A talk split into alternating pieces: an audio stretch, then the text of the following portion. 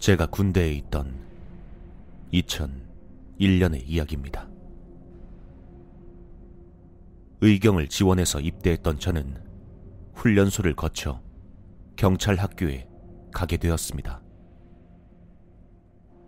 경찰 학교에서는 각 층별로 중앙과 양쪽 끝에 모두 3명이 불침번으로 근무를 했습니다. 저는 일과를 마치고 자고 있었는데 갑자기 새벽에 쿵 하는 소리가 났습니다. 뭔가가 떨어졌나 보다라고만 생각하고 피곤한 나머지 계속 잠을 청했는데 몇 분 지나지 않아 비명 소리가 울려 퍼졌습니다. 순간 주변의 불이 모두 켜졌습니다. 원래 그럴 땐 자리를 비워선 안 되지만 저를 포함한 몇몇 훈련병들은 밖으로 나와 무슨 일인지 상황을 살폈습니다.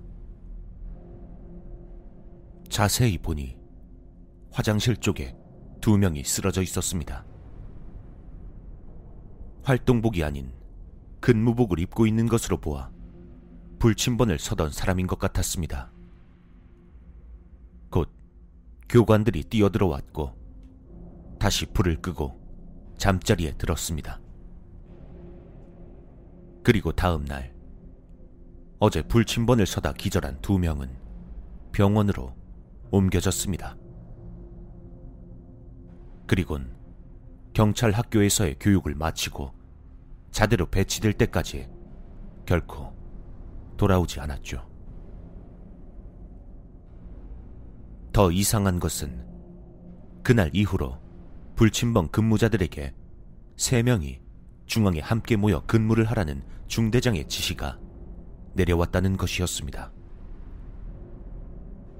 저를 포함한 훈련병들은 뭔가 이상한 낌새를 느끼고 수군대기 시작했죠.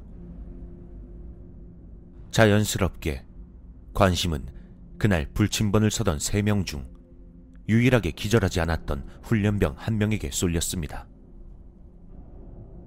그의 말에 따르면 중앙과 양 끝에 한 명씩 서 있어야 했지만 기관병들이 다 자는 새벽이다 보니 중앙에 다 같이 모여 있었다고 합니다. 그런데 근무 도중 화장실 쪽에서 물소리가 들렸답니다. 원래 군대에서는 밤에 마음대로 이동을 하지 못하고 화장실이 급해도 반드시 근무자에게 말을 하고 다녀와야 합니다. 그래서 누가 말도 안 하고 화장실에 갔냐며 투덜대고 있는데 한참이 지나도 물소리가 끊기지 않았다고 합니다. 아마도 누가 물을 잠그지 않고 돌아갔나 싶어 화장실 앞 근무자가 물을 잠그러 갔다고 합니다.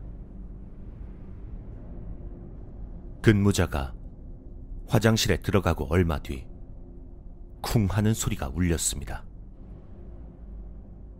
뭔가 이상하다고 느낀 중앙 쪽 근무자가 화장실로 달려갔는데 그는 비명만을 내뱉고는 쓰러졌다고 합니다. 혼자 남은 근무자는 깜짝 놀라 복도에 불을 다 켜고 달려가 보니 한 명은 화장실 안쪽에 쓰러져 있고 다른 한 명은 화장실 입구 쪽에 쓰러져 있었다는 겁니다. 하지만 그 역시 원인은 알지 못했고 결국 우린 교육을 마치고 각각 다른 부대로 배치되었습니다. 그렇게 1년 정도가 지났을까요?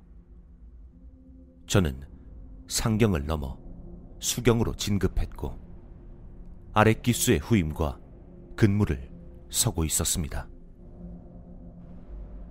근무 도중에 심심했던 나머지 후임과 이런저런 이야기를 하던 중 제가 경찰 학교에서 겪었던 이야기도 꺼내게 되었습니다. 그런데 제 이야기를 한참 듣던 후임이 제게 말했습니다. 경찰 학교에서 교육을 받던 때 병원에 다녀와서 한 기수 늦게 교육에 참여하게 된 사람과 같은 방을 썼었다는 겁니다. 알고 보니 그때 기절하고 나서 병원으로 후송되었던 근무자 중 한 명이 제 후임과 같은 방을 썼었던 겁니다. 그리고 그 사람이 얘기했다며 후임이 제게 들려준 이야기는 너무나 충격적인 것이었습니다. 그 사람은 중앙 쪽에서 근무하던 사람이었는데 화장실에 물을 잠그러 간 녀석이 돌아오지 않길래 무슨 일인가 싶어 따라갔었다고 합니다. 그런데 화장실에서 무언가가 기어다니는 소리가 들렸고 이상하다 싶어 화장실에 불을 켰더니 물을 잠그러 간 친구가 쓰러져 있고 웬 하반신이 없는 여자가 자기를 보고 팔꿈치만 이용해 미친 듯이 기어오더라는 겁니다. 그리고 제 후임 역시 경찰 학교 시절 그 여자를 봤다고 합니다. 새벽에 3층 베란다에서 그 고참과 몰래 담배를 피고 있다가 무심코 창밖을 내다봤는데 그곳엔 긴 머리에 하반신이 없는 여자가 아주 빠른 속도로 기어서 경찰학교 뒷문으로 가고 있었다고 합니다.